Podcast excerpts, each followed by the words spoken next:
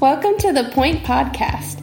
At the Point, we point high school students to Jesus because we believe that Jesus is better than anything else that the world has to offer. We are so excited that you are here, and we are praying that this podcast is an encouragement to you in your walk with Christ.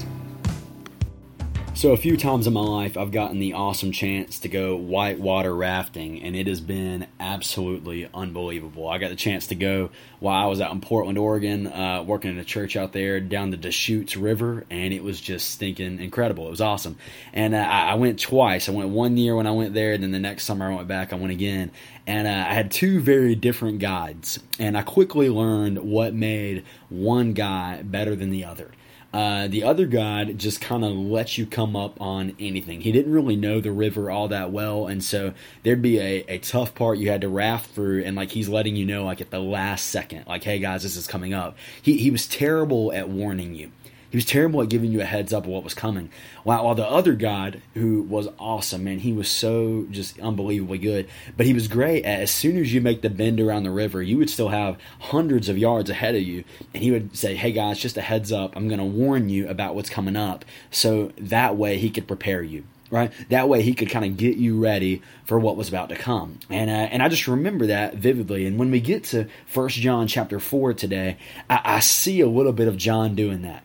Where, where John is taking a pastoral role. John is taking a role where, where he is saying, you know what, there is some things that I need to warn my people about. And, you know, one of the things that he does right in verse 1 is he warns them against false teachers. Uh, he specifically says, Dear friends, do not believe every spirit, but test the spirits to see if they are from God, because many false prophets have gone out into this world. So, you know what John is basically saying?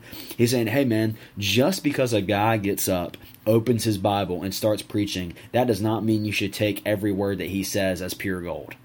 I, I think we struggle with this in our Christian society. I, I, really believe we struggle with this is maybe just because a person has a blue check mark beside their name on a social media account, we're like, man, that person knows what they're talking about. Right? Or, or just because a guy is renowned or just because he's big and famous, whatever, that we automatically assume that whatever they're saying is pure gold. And John is saying that, man, when you hear someone teach the word, when you hear someone proclaim the gospel, he's saying you need to check what they're saying and test what they're saying. And, and I'll just be honest, uh, students, for you, uh, those at the point, and uh, if your parents or you're somehow listening to this and you don't go to the point, then I, I'd encourage you to do this with your pastor too. But I, I think there should be a level of you listen to me on Wednesday nights. And not saying you're sitting there critiquing the whole time, but you should be able to hear if, if I ever err in any sort of way, which I pray to God that I don't. And I pray to God that I stay true to his word and I try my best to do that.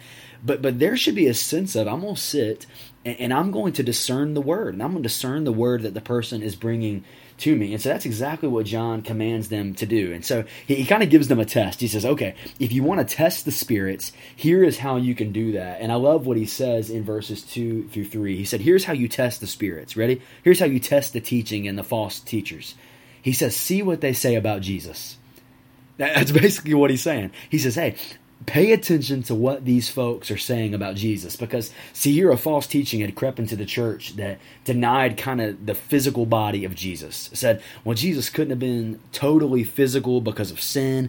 But he but he also wasn't totally spiritual. He was kind of he was kind of both right? And so what these guys would have said is that especially when it came to Jesus' death and resurrection they would have definitely said that Jesus did not physically rise from the grave. That, that he put his flesh to death, which was the bad stuff, which was sin, but the spiritually he rose again from the grave. And we know because of the word that this is not true. Right? When Jesus appears to his disciples, he looks at Thomas and he looks at his disciples and say, Hey, touch me see where the scars were in my hands. So there's a physicalness to Jesus, but the people here were denying that, which is a pretty big deal, right? But because we believe that Jesus, he physically died, he was physically buried and he physically rose again. So here's the great news of that is that when Jesus returns, whether you and I are still alive, whether you and I have passed on and we are buried in the ground somewhere, is that we don't get just this spiritual freedom. We don't just get this spiritual liberation, but that we are physically resurrected just as Christ was. That's awesome news for us. That that should bring us confidence. That should bring us boldness because we know that because we have trusted and placed our faith in Christ, that death is not the end for us, but that physical resurrection is happening. And that's great. And, and I love what John then does because he reminds them of this. He tells them how to test the false teachers, he tells them what to look out for, and then he ends up with an encouraging note. And I love what he says in verse 4. He says, You are from God, little children, and you have conquered them because the one who is in you is greater than the one who is in the world. John saying, "Man, I know false teachers can be can be intimidating. I, I, know that things like this can make you a little cautious, but be confident because you have conquered them." You notice the words that he said there. He didn't say you might conquer them. He did not say you will conquer them. He did not say you eventually have conquered them. He says in verse four, "You have conquered them." And how have we conquered them? It's not by our good works. It's not by my own self righteousness. It is because of, according to verse 4, that the one who is in me, that the Holy Spirit of God who is in me, is greater than he who is in the world. Let me remind you today that the Holy Spirit of God that takes resident in your heart, he is greater than anything else that's in the world. That the same power that conquered the grave, according to Romans 8, lives inside of you. And that should stir on my heart today, and that should make me pumped. It should bring me confidence in my walk with Christ. And I hope it does the same for you today.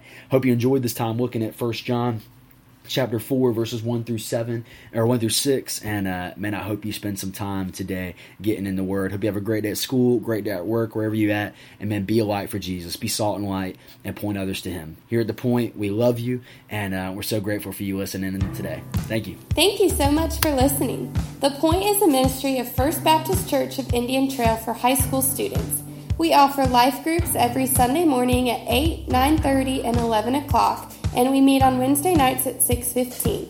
For more information, you can go to our church's website at fbcit.org.